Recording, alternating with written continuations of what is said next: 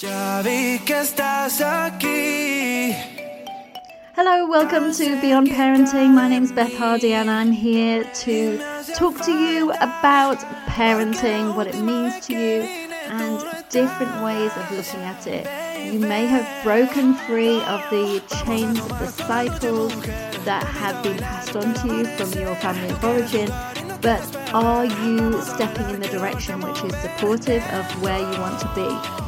So we examine all things from things to do with partners, teenagers, younger kids, blowing your top, self care, and more. I hope you enjoy today's podcast. Here we go. Hello, welcome to Beyond Parenting. I'm Beth Hardy, and today we are talking to Janine Dudash, who is an amazing parent of four kids. She lives in the US and has got the most incredible journey from extreme levels of illness whilst parenting and how she battled through them and got to the other side, or at least is getting to the other side. It's completely fascinating, but because it's jam packed full of this most incredible information. We've got two installments for you. So after about 45 minutes, we say goodbye and you get your next installment next week. So I hope you enjoy it as much as I did. It was just totally fascinating talking to Janine. And I will check you at the end of this episode and we'll get back to it. Enjoy. Hello, Janine. Welcome to Beyond Parenting. How are you today? Hi, Beth. I'm doing well. Thank you so much for having me. Oh, it's wonderful to have you here. Um, what I would really love to hear about from you, I know that um, you're a parent, have four kids, but you've had a lot of issues with your health, um, and that has impacted what you do as a parent, how you could be. Um, and it would be really lovely if you could share some of your journey with that, Janine. Thanks, Beth. I'd love to. So, my journey really started with illness um, and Lyme disease before I was even a parent.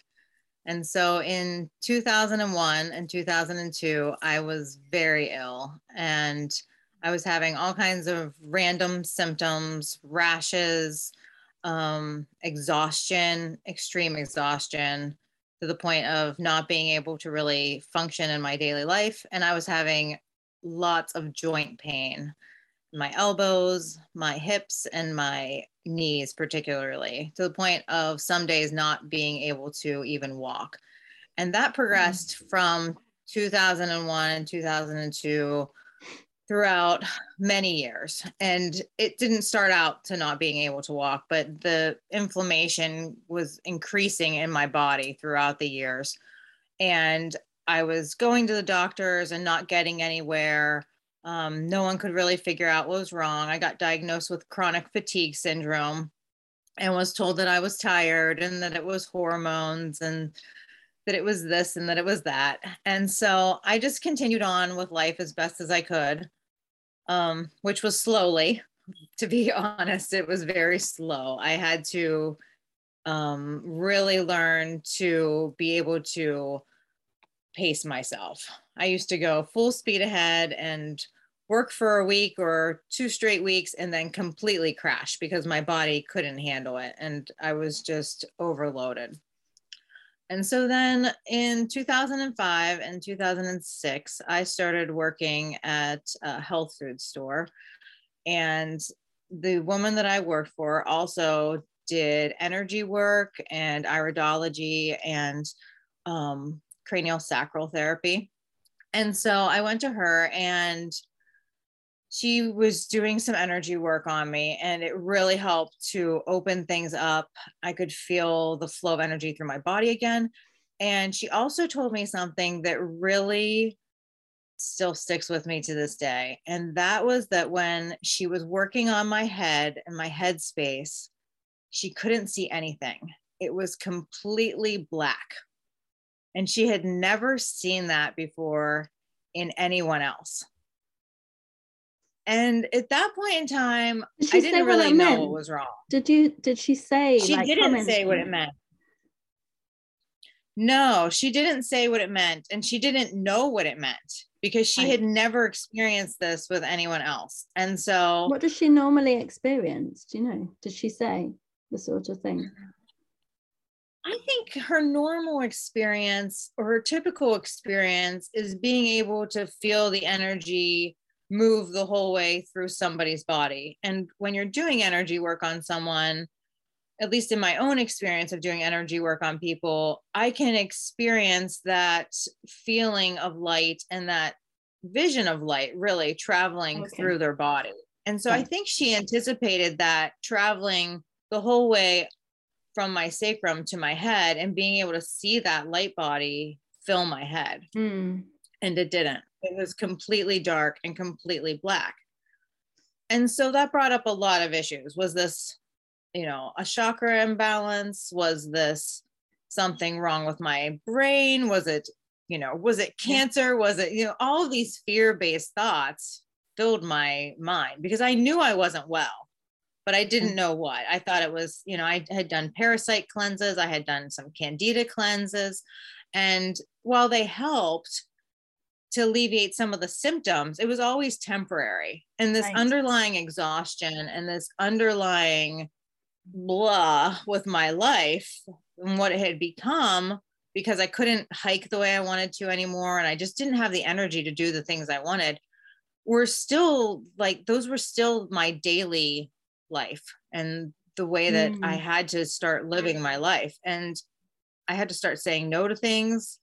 And that was only after not showing up for things because I would be pl- planned to go somewhere and pumped up to go there. And like the exhaustion would sometimes take over. Sometimes it would also be encumbered by anxiety and depression and just no, not, not able to show up for my life really.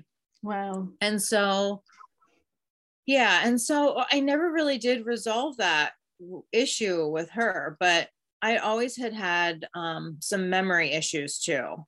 Whereas I couldn't remember things that just normal memories of a few weeks Mhm. ago or even more recently, couldn't remember things that people would remind me of. And I'd be like, oh, yeah, I remember that now, but only because I was reminded of it not because I felt like I could retrieve that memory myself.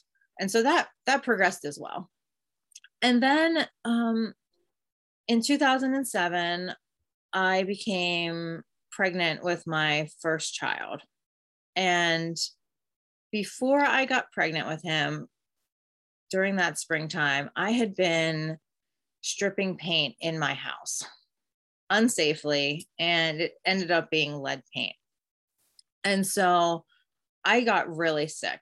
Um, not inst I can't say it was instantaneously, but my my symptoms from what I already had progressed at a very quick rate. And so the exhaustion increased. I started just being nauseous. There were lots of issues with food. And then, of course, with the pregnancy, that kind of continued. I had more symptoms. And so in 2008, I had my first son, and it, it was a really challenging birth, as birth usually is, I think, for first time moms. And so there were lots of um, issues with the birth that progressed into instant parenting, right? We prepare so much for the birth, so much. Let's take this class and we'll take the Bradley class and we'll do breathing exercises and we'll prepare our space and we'll have a shower for the baby and all of the things we do to prep for a baby. And, you know, at that point of birth, something happens where you're no longer prepping and everything you've done in preparation for this baby is ceased. And you have this beautiful Mm. child in your arms that you're responsible for. And nobody really tells you how much energy that is going to take. How much Right. energy do you actually need to be able to provide for this baby? And not just this baby, but how are you going to provide for yourself and for your own energy needs and balance that? And how does that mm-hmm. fit in with chronic illness? And so I knew at that point that I was chronically ill, but I didn't know what was going on. I still had just chronic fatigue syndrome and all these other issues that didn't really amount to much of anything. And so parenting was really hard. Um, it was really hard. It was super challenging. I, of course, followed the best advice I had ever gotten, and that was to sleep when the baby sleeps because mm. I had to do that to maintain my life. And I was blessed enough to step outside of my life, you know, take three months off work, my husband being super supportive during that time, and actually follow through with sleeping when the baby slept. But That's that was impressive. the only thing that like I, I never managed going. that it, one. I never managed. Oh, you know, I it wasn't really a choice for me mm. to be mm. able to manage it. I had to do that in order to even function. Yeah. And I don't feel like I was functioning at top percent whenever I was awake. But right. those bits of sleep were all I had. And I think because I was breastfeeding as well, that round the clock care and breastfeeding i i had to you know i had totally had my baby in my bed and we were you know co-sleeping and that was that was a beautiful way to be able to get that extra rest. Yeah. And that's pretty much how i managed that. But the the symptoms persisted. Um my son was born without any hair and didn't have any hair for the first year, year and a half of his life. Right. And so I thought that was really interesting um, in hindsight because all of my other children had much hair. Right. And as a scientist, I, I question these things. Um, mm. In the study on most mammals, mice and small animals that they use in labs, we know about toxic loads. And we know that the firstborn or first litter of babies, or even any litter of babies, the mother's toxic load drops whenever she has children. And that's because she's passed that toxic load onto her children. Wow. And so I believe personally that this has happened with my firstborn. I have no you know, testing or evidence or anything like that, other yeah. than my history with science, right? And yeah. learning these things in lab and knowing that this seemed to have happened with him. And so he didn't have any hair and um my symptoms progressed. He was extremely bright though and always kind of really interested in all the little things around the house. And so move on two years. I'm pregnant with my next child and I give birth to her. So, Janine, just before we go on and, to there, so the decision to have another baby, given your chronic illness and and finding it the, the energy really difficult, how was that decision? What what took place in that journey? Well, there were a couple couple things in that journey. I've always known that I wanted to be a mom, like mm-hmm. from a really young age, from puberty or before puberty. I've always loved children and I always thought I would have four children. That was okay. always in the back of my mind and in the forefront whenever we started having children. Uh-huh. And so I knew that I wasn't going to only have one child. We planned to, if we were going to have one, we were going to have two, was okay. our first go at it. And so um, and so that was really kind of a nice beginning with a boy and a girl and really enjoying them and enjoying my time with both of them. And my symptoms were always better during my pregnancy as well. And so while I had the exhaustion and the illness of pregnancy, the rashes went away mm. and my headspace felt more clear at least to a certain extent. I think towards the end of the pregnancy, it would get foggy, right? And kind of in preparation mode to prepare for the baby. Mm. Um, but but it still was uh, my body felt my body felt better like i had less aches and pains and i often wonder now if that's because you're literally passing on this toxic load that you have to this child. Mm. I don't know. It's just the theory, but I did feel better, um, especially during the pregnancy with my daughter. Um, I'm always more sick with the boys, so. um, so I guess that just progressed to having her, and then after her, I you know I felt that exhaustion as well that set in again, but it wasn't it wasn't that it wasn't that bad. It was um it was okay. Things seemed to have almost been like in remission maybe or Okay. my body was healing more. I don't really know. Mm. And then and then a- about oh it was it was a little bit I don't know, we had to move and the move really exhausted me and that wasn't that wasn't too long after she was born. And so Right. I guess I should say that once she was born, like it, it, the exhaustion set in more with having, you know, nursing around the clock. And I was actually tandem nursing both of them.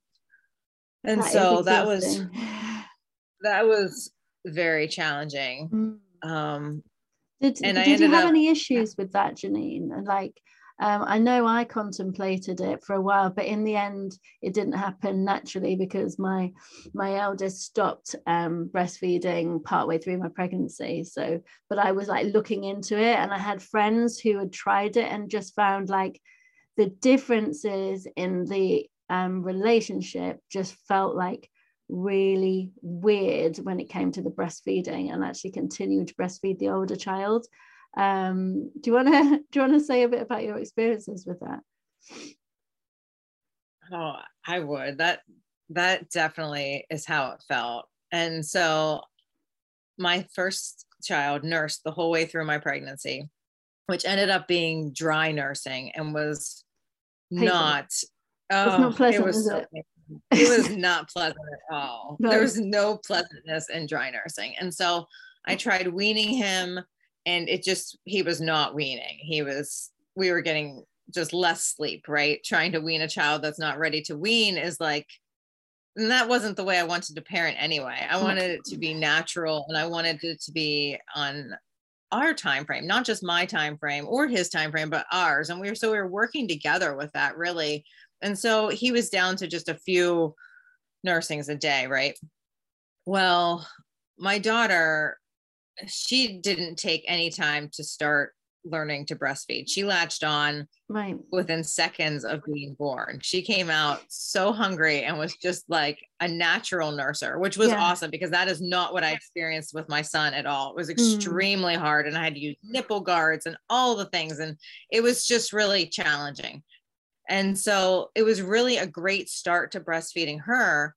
And then when he wanted a nurse, it would become, if I tried to nurse them at the same time, it was completely overstimulating, completely, because you have a little, you have this little baby who has a completely different suckling, right? The Yeah. suckling is like hard and fast with his little teeny mouth. And then you have this toddler who is like guzzling milk and wants to like suck it dry because suddenly there is this abundance of milk. of milk and it tastes good Right. And as an overproducer, especially right after birth, I always get like extremely large and extremely engorged, and it's not comfortable.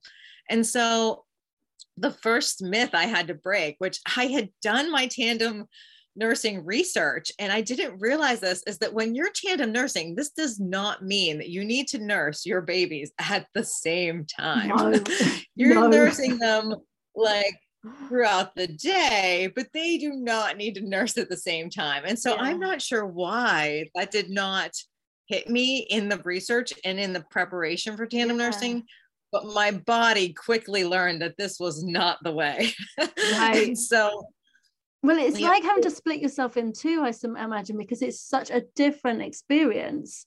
Like having nursed a toddler and a baby, you like when you're nursing a baby, it's the sleep, it's the, I mean, yes, it's the calming for the for the older for the toddler, but it's a different experience entirely. I remember my daughter going around in circles, like crawling around me like this, around and around, around. Mm-hmm. And that is not, you can imagine doing that with a baby. I have actually seen a friend doing that, and I'm like, oh my God. they the toddlers definitely will nurse in all positions. Like I remember sitting on the couch nursing my daughter, and my son wanted to nurse so bad that he had climbed up on the couch and was nursing upside down, like hanging on the top of the couch. And so, I mean, it was really challenging. It was, you know, I didn't have as good of boundaries then as I do now. And I think I was allowing the children to just like nurse whenever and really and i had done that with my first but you're right when you have two you can't do that. You can't let them both nurse all the time. He would have taken all of the milk right? Yeah. And the miraculous thing about it is that i eventually ended up settling with he had one breast that he would nurse from and she had another. And each right. breast ended up making completely different milk. And so i had wow. very newbornish milk coming out of one breast and I had very toddler milk coming out of the other breast. And so your body is so filling at different times. It, it, the body is amazing. I had no idea that that would happen in allowing you know each of them to just kind of have their own well, side. It's to do with and the it feedback, naturally. I didn't plan it. It must be to I'm do sorry? with feedback because you know when they when they do um, nurse some of their saliva goes in. So when they get ill, you can create the medicine and give them the medicine. So it must be that. And then because it wasn't be, each boob wasn't being confused by the by the other, it managed to equal out. That's very interesting.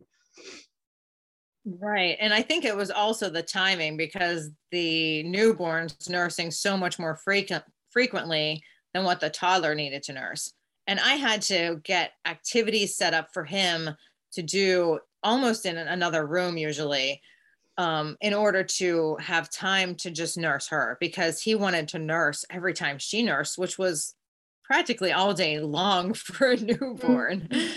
And so it took a lot of time for me to settle into a comfortable rhythm and schedule of, you know, allowing both of their needs to be met it was so really how, challenging. how did you do that? Like cope with having to prepare think about and then prepare and then clear up from the activity that you're setting up for your older one? Well at that point i mean he was only they're two years apart and so it wasn't quite as extravagant as an activity as i would probably have to do with like a six year old right? And right so, I mean, it would either be a short video. We were learning signing times at the time. So, it would be a signing times video, or it would be something in the play area. He loved blocks. And so, he used mm. to stack and stack and stack wooden blocks and build these extravagant things, even at a mm. young age. And so it was something like that that I would just save for that time. And so okay. that become became his special time when he got to do that activity. Okay. And so, you know, and that didn't, of course, didn't always work out, right? I mean, that, that was the ideal day. Yeah. some days it was really hard. And some days I would just let him nurse. And I ended up having some extreme nursing aversion trying to tandem nurse like that. Mm. And I didn't recognize it as that. I think it was that along with some postpartum issues. And you know, at that point, I wasn't reaching out for help and I wasn't reaching out to like talk to anybody about it except for like a friend or two. And it got so extreme that I ended up weaning him because it just was too much. And I realized that it was just mentally too much for me to yeah. handle. The and so he nursed for, I mean, but this was a good ways in. He's still he nursed with her for almost two years. Wow. So, or a little so did, over two years, maybe. So when you when you were experiencing that, what was it like physical? Were you like feeling like your skin was crawling, or like was there was it more like a mental thing? It was very physical. it became mental after a while because I wasn't dealing with the issue. Right. But the first initial onset of it, and it didn't happen right away. It, I think I was, I think at first I thought, well, I just have to get ner- used to tandem nursing. Like this is Right. very different. They're sucking very differently. It feels very different. But it got to the point of being like complete body overwhelm of my body just being so overstimulated with the nursing, Yeah. with the two different types of nursing. And so that's why I decided to then nurse them at separate times.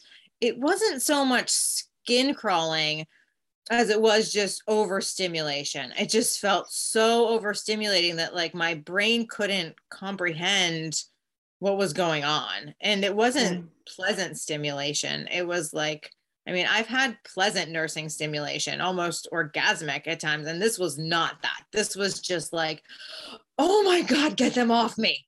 Like it was this overwhelming sense of like, I can't handle it, push them off. And I mean, there were times when I literally Mm. had to stick my thumb into the corner of his mouth, get him off my breast, and just push him to the side. And Yeah. just in order to like maintain.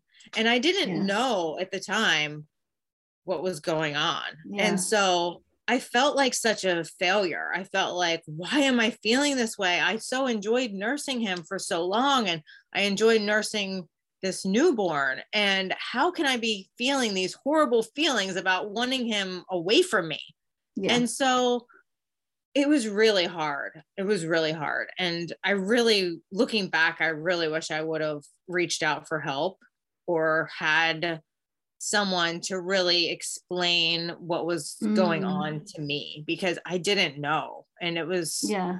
So maybe really if you'd have spoken to a lactation consultant or breastfeeding counselor, that might have been um, the way. I know that breastfeeding counselors tend to be um, people who you go to in the early days, but it, they can, you can come back and back to them, can't you, throughout the whole time you're experiencing breastfeeding because you have different issues at different times, and a lot of it is mental and emotional. What's going on for you? And it sounds like it was the time that that needed to stop because that's you know you try to make decisions so it's you're following your leads and it's like your body was like no i'm done now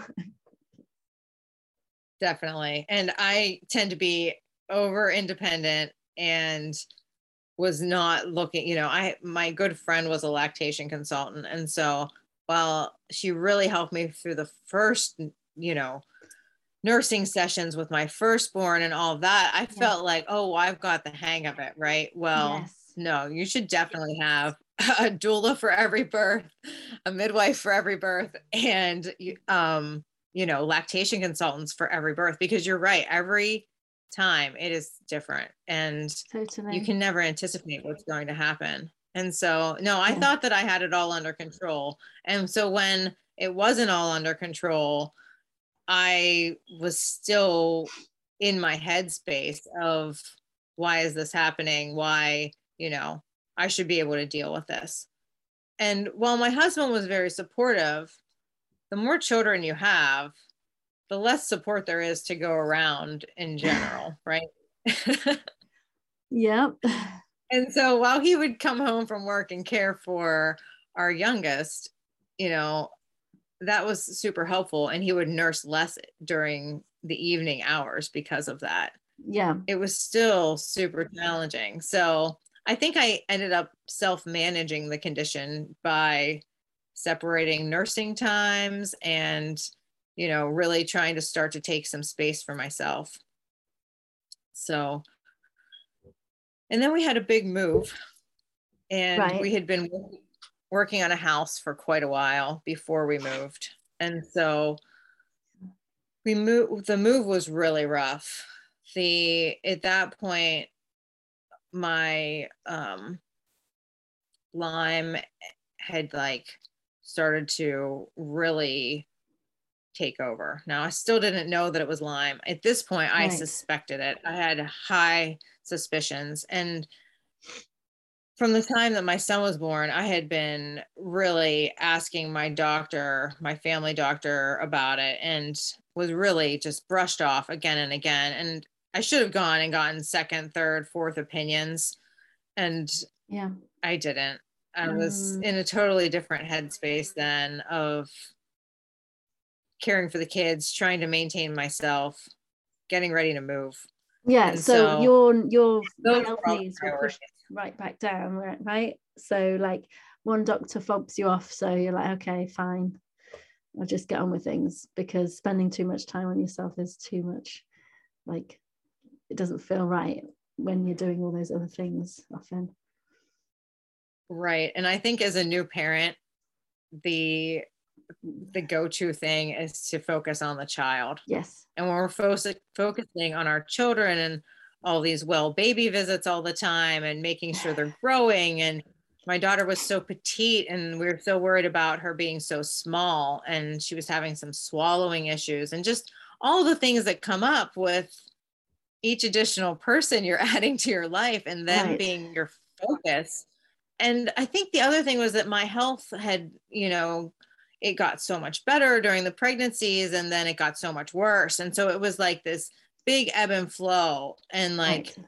I felt really healthy during my pregnancies as I was gaining weight and I was hungry and I was eating and and then that would just completely drop off. And so mm-hmm. I would wonder, well, is this just postpartum? Is this, you know, is this my body changing back? Is it hormones? And I think a lot of times the doctors would say that too. Oh, well, maybe it's Mm. this and maybe it's that. And, you know, Lyme wasn't as prevalent, I think, in the area then as it is now. And so there was this suspicion that, oh, well, we don't really think it's here, or how could you have gotten that? Or did you travel to Connecticut? Or all of these things that So for for no other people matter. listening, because we don't really have, or it's not really known about in the UK, and a lot of people will be from the UK. Tell us a little bit about about it. so well, let's go to the third child because Okay. I got diagnosed with Lyme disease while I was pregnant with him. right. And I got diagnosed the month that I got pregnant with him. oh. which is in the month of August. And so um I had really at that point in time, I, the previous year was just complete hell and it was really hard. I was I was just so sick and having all these issues um and night sweats and not being able to nurse through the night like I felt like I should because I was up sweating and like just having all these other symptoms and so it was a whole it was a host of the the exhaustion the the you know taking care of the kids plus now i was having new symptoms and so i really pushed for a lyme test all summer long and to the point of threatening that i was going to i'm just going to go to another doctor i'm going to you know, I'm going to go figure out what's going on. And in that time space, my best friend at the time was diagnosed with Lyme disease. And she had had symptoms that were milder than mine, but very similar. right. And so it confirmed to me that that's what I had. Mm, Also, because I had pulled ticks off of me several different times in the previous years um, on her property. And so Right. that to me was like, wow, we could have gotten it in the same location. And I mean, I've pulled hundreds of ticks off me since since the time of this. Lyme disease um, is named because of its origination origination in Lyme, Connecticut, in the United Right. States. okay. And so there are lots of theories about this. There are conspiracy theories about it. There is a book called, um, I think it's Lab 257. I think that's the correct number. You'll have to, I'll have to double check that. But, um, and it's about the lab where Lyme disease originated and escaped and was, is thought to possibly have been a, um, bioterrorist weapon um, oh, wow. to infect populations.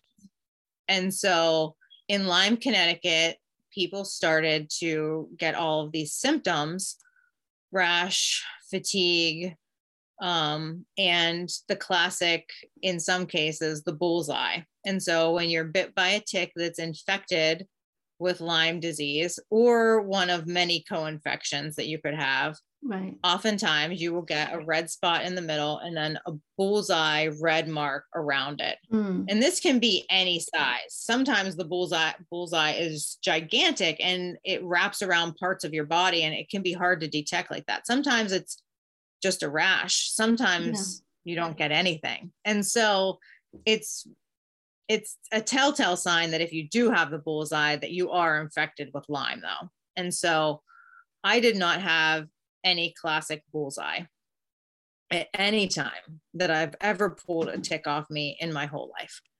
And so if you are in the Connecticut area, which is on the northeast coast of the United States, um, 10 years ago, doctors thought, well, it, they haven't traveled the whole way to Pennsylvania, where I am, which is not that far away, really. It's only like Well, they think they think they that flies can't that ticks can't fly or move. or well, anything. can, ticks, they, can they fly? ticks travel. They don't fly. No, Right. they they crawl, but they also travel on animals, and they will travel on people. Right. I mean, they can travel. I mean, they're so tiny, you could barely even see them. So you could hop in a car so, with one on and then on on an animal and then that's quite easy. People go in cars or oh, absolutely. And the Northeast is well known for hiking. I mean, we have the Appalachian Trail the whole way from Maine to Georgia, and there are hiking trails throughout all of these mountains. The Appalachian Mountains are so old and just Mm. beautiful ancient grounds. And so, you know, these ticks could travel on anything people, clothing, cars, animals, you know, Right. they're they're traveling. And so but at that time that was the big thing with my doctors anyway saying that, you know, it's not here. Well, it was definitely there.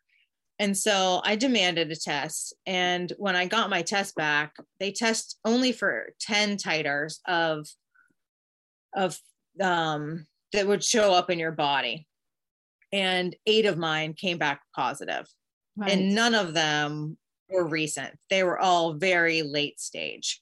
And so I had Mm. had this for a long time and had a varying varying degree of different types of infections. And so I didn't just have Lyme disease. I have many tick transmitted diseases. I have Lyme disease, I have Bartonella, I have ehrlichiosis, I have mycoplasma, and I have rickettsia, which is also known as Rocky Mountain spotted fever. And so, right. And so these probably came from multiple ticks. I'd had multiple ticks on me at different times. right. And so I get diagnosed in August and I'm freshly pregnant and Right. not well at all. And this pregnancy was not as planned. My first two were very well planned. We knew we wanted to have a third child, but this was like not ideal timing, right? Right. And so typically, when you're diagnosed with Lyme disease in the United States, you get a prescription of doxycycline, which is 30 days. It can be a lot longer dosage. But because I was pregnant, I couldn't take doxycycline because it's not safe for the baby. Yeah. And so I was given a really high dose of amoxicillin for 30 days, which is a crazy amount of amoxicillin to take. But that was supposed to protect transmission from me to the baby. Right. And so, which they're not really sure does Lyme disease transmit? Does it always transmit? Do you need to have antibiotics during pregnancy to do that? But in taking that amount of antibiotics, that totally wrecks the the gut right that's a huge gut wrecker to be able to like maintain that that system and so even with probiotics and all the supplements i still ended up getting like a tremendous amount of yeast overgrowth in my body. And so it became like another issue to deal with during pregnancy. And so the pregnancy wasn't terrible. It the amoxicillin seemed to do its job the symptoms went into remission, but that could have been just my pregnancy because typically I felt better during my first two pregnancies yeah. anyway. And then once I had him, all hell broke loose. Really? So in yeah, after after May of, of 2013, my body completely crashed. It was a complete wow. and total crash. And it was a really rough pregnancy, I gained a tremendous amount of weight, um, 80 pounds. And so, that's yeah, and that's twice as much as what I had gained with my first two. And so it was, I was, my body was not me, right? Carrying 80 pounds of weight around on my five foot three frame was not comfortable at all for me. And part of that were issues that my son had i think. He had um oh i can't remember the, the name of the condition currently but it's it's a heart condition where well no it's it's not a heart condition. It can be indicative of a heart condition but it's when the umbilical cord instead of having three parts only has two. And so you're only giving nutrients to the baby through one tube instead of two. Right. And so yeah and so it was um it was very different pregnancy. And then afterwards i was just so exhausted and my body was just not right. And i was still having all of these issues of night sweats and mm-hmm. fevers and chills and which is i was having pre-pregnancy and what actually the doctor decided i should have the lyme disease test because i was having these additional symptoms which are actually more indicative of one of these co-infections than Lyme with the night okay. sweats. And so all of this progressed. And so I was trying to nurse a newborn round the clock and I couldn't sleep. I was completely wow. an insomniac. Couldn't sleep with him anymore, couldn't sleep at oh. night. Hot, cold, just uncomfortable in my body, achy to the point of barely being able to walk up and down my steps, partially because I had gained so much weight. And that put so much more pressure on my joints, especially my knees. My yeah. knees felt like they were going to explode every time I walked up and down my steps. Literal pressure. And the doctors would look at them and be like, well, there's nothing there. They look fine. They're not swollen. They don't look inflamed. Everything's okay with them. And my body said otherwise. My mm. body was screaming for help at this point. And it got to the point where I was literally parenting from bed. My newborn was with me in bed all the time. I was nursing him. My husband would bring me food to the room. I had a basket of snacks with me at all times. A water cooler became part of my regular bedroom routine. You know, the bathroom, my husband finished the bathroom in our new house that's off the master bedroom just because I couldn't walk on the steps anymore. And some of this happened during the beginning of the pregnancy as well, just to prepare right. for the baby. But afterwards, mm-hmm. those were all complete necessities to have everything I needed within a 15 square foot space because that's all I could manage. And so my active parenting that I had done with my first two children became very passive once I had my third. Yeah. And so parenting from bed with a toddler who's three and another child who's five looks like worksheets, coloring books, yeah, you know, paper and crayons for them, you know, things set up beside my bed. They would go downstairs to like get me food sometimes. I mean, to have your three and five year old have to help you like that is so humbling and so, oh, it was so hard for me because as being a hyper independent person, I didn't want them to have to help me in that way and have to take care of me. Yeah. And for the longest time beside my bed, I had this picture and it was this this drawing on a foam sheet with a pen of me laying in bed and my two kids bringing me stuff, stick figures that my 3-year-old had drawn for me. And she brought it to my bed and hung it up beside me so that I could remember that she was going to take care of me. And that to me was like, holy shit, like I am not well. I am dying in this body. I am like, need to get this together for my kids because even though I had this dose of amoxicillin, I was not okay. Like this was not, that was not the solution. Perhaps temporarily, but it was not a long-term solution for no. me. And so I started this journey of trying to heal myself because the doctors weren't having any of it. I went to an infectious disease specialist and he did not want to give me doxycycline while I was nursing.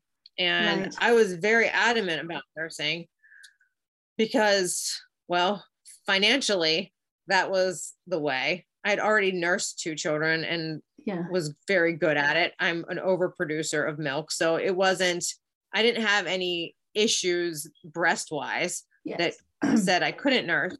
And the infectious disease doctor insisted that I would not transmit the not Lyme or whatever other co-infections I was dealing with to the baby. And that whenever I was done nursing, I would go on IV antibiotics. And that he wanted me to limit my nursing. He wanted me to, you know, go to six months or only go to a year instead of going full term, like I had right. with the previous two. So my first son nursed about four years. My daughter nursed two, two and a half because she weaned naturally when I got pregnant with my third. Right. And so I had a little bit of a break, which I desperately needed at that point yes. from nursing. and so I had a couple months off from nursing at the, you know, during that pregnancy because when the milk dried up, she was done. Oh, no milk? I'm done. and so yeah. um it definitely was was more challenging to do that with my third child. I didn't I didn't feel ready at 6 months to wean him and I didn't feel ready at a year. And I made the decision to just continue nursing until he was done. And so by that point, we're two years in. And, you know, I was considering not having any more children because this was really rough. This was yeah. like, you know, and I don't do well on birth control pills or any type of birth control like that. My body doesn't handle that well. And so condoms became a thing again in our life. Mm. And I really pushed my husband to get a vasectomy. And there were lots of issues that came up with that. And so he did not want to get a vasectomy. Mm. He had the classic response of, um, what about my manlyhood right and i think that's really a classic response whether you're a, a male or a female having your reproductive organs altered or changed in any way i think is a really natural response hmm. to to that. And so i wanted to allow him time and space to work through that. Because i'm not going to force anything on anybody's body. I haven't done that to any of my children and i wouldn't do that to him but yeah. this was like this was really what I felt was would be a good way to just stop at three children and and be able to focus on my health. Yes. And it didn't happen.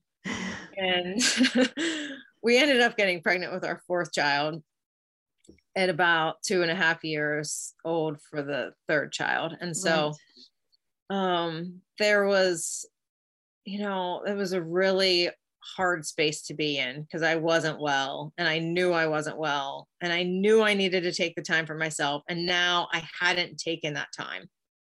Absolutely. And so this lesson kind of came back on the wheel for me again of why haven't you taken this time for yourself? You know? Yeah. And at the same time, I had always wanted four children. I could not bring myself to abort this child for my own sake. Yes. And I, you know, this is the fourth child in a long term committed marriage at this point. And so that discussion came up without ever actually mentioning abortion. Mm. And it was a really hard spot in my marriage. Um, and all my husband said to me was, Some people wouldn't have this baby. And that was a really rough thing to hear and a mm. rough thing to digest coming from your partner who knows that you are ill, who knows that you wanted to put your health first, who knows that, you know, three. Right. Yeah. Who knew that I wanted four children, who was happy with three children. He was very happy with three children and chose not to get a vasectomy. Right. Mm. And we both chose not to use condoms. I mean, it's not just him. This was me too. Like, this okay. is both of us really like not following through with what we had talked about, like being done. And so now we're in this position. I'm pregnant with my fourth child. And he's passively aggressively suggesting that I get an abortion without actually saying that. And I'm feeling like, what the hell? This is our fourth child. How could you even consider that?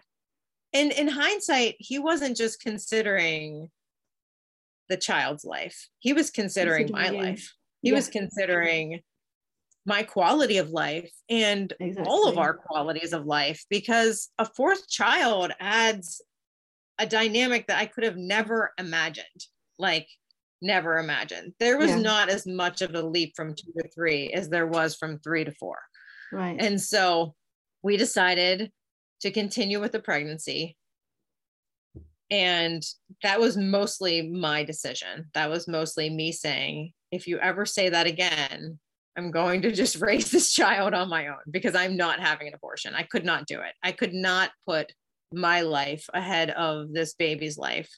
I hope you enjoyed that as much as I did. We have the second installment coming up next week. So hang on and remember to tune back in and remember to subscribe so that you get notification of that one coming out. Bye. Thank you so much for listening to today's podcast with me, Beth Hardy. And if you want to connect with me more, you can get along to any of my socials, Your Family Wellbeing Coach on TikTok and Instagram. And you can find me at Stop the Triggers on Facebook. I hope to connect with you very soon. If you have a question that you want answering, we might be able to do a podcast all about that. So please do drop me a line. I'm so grateful for everyone who listens to this podcast. See if you can rate and subscribe so we can make it bigger and better every week.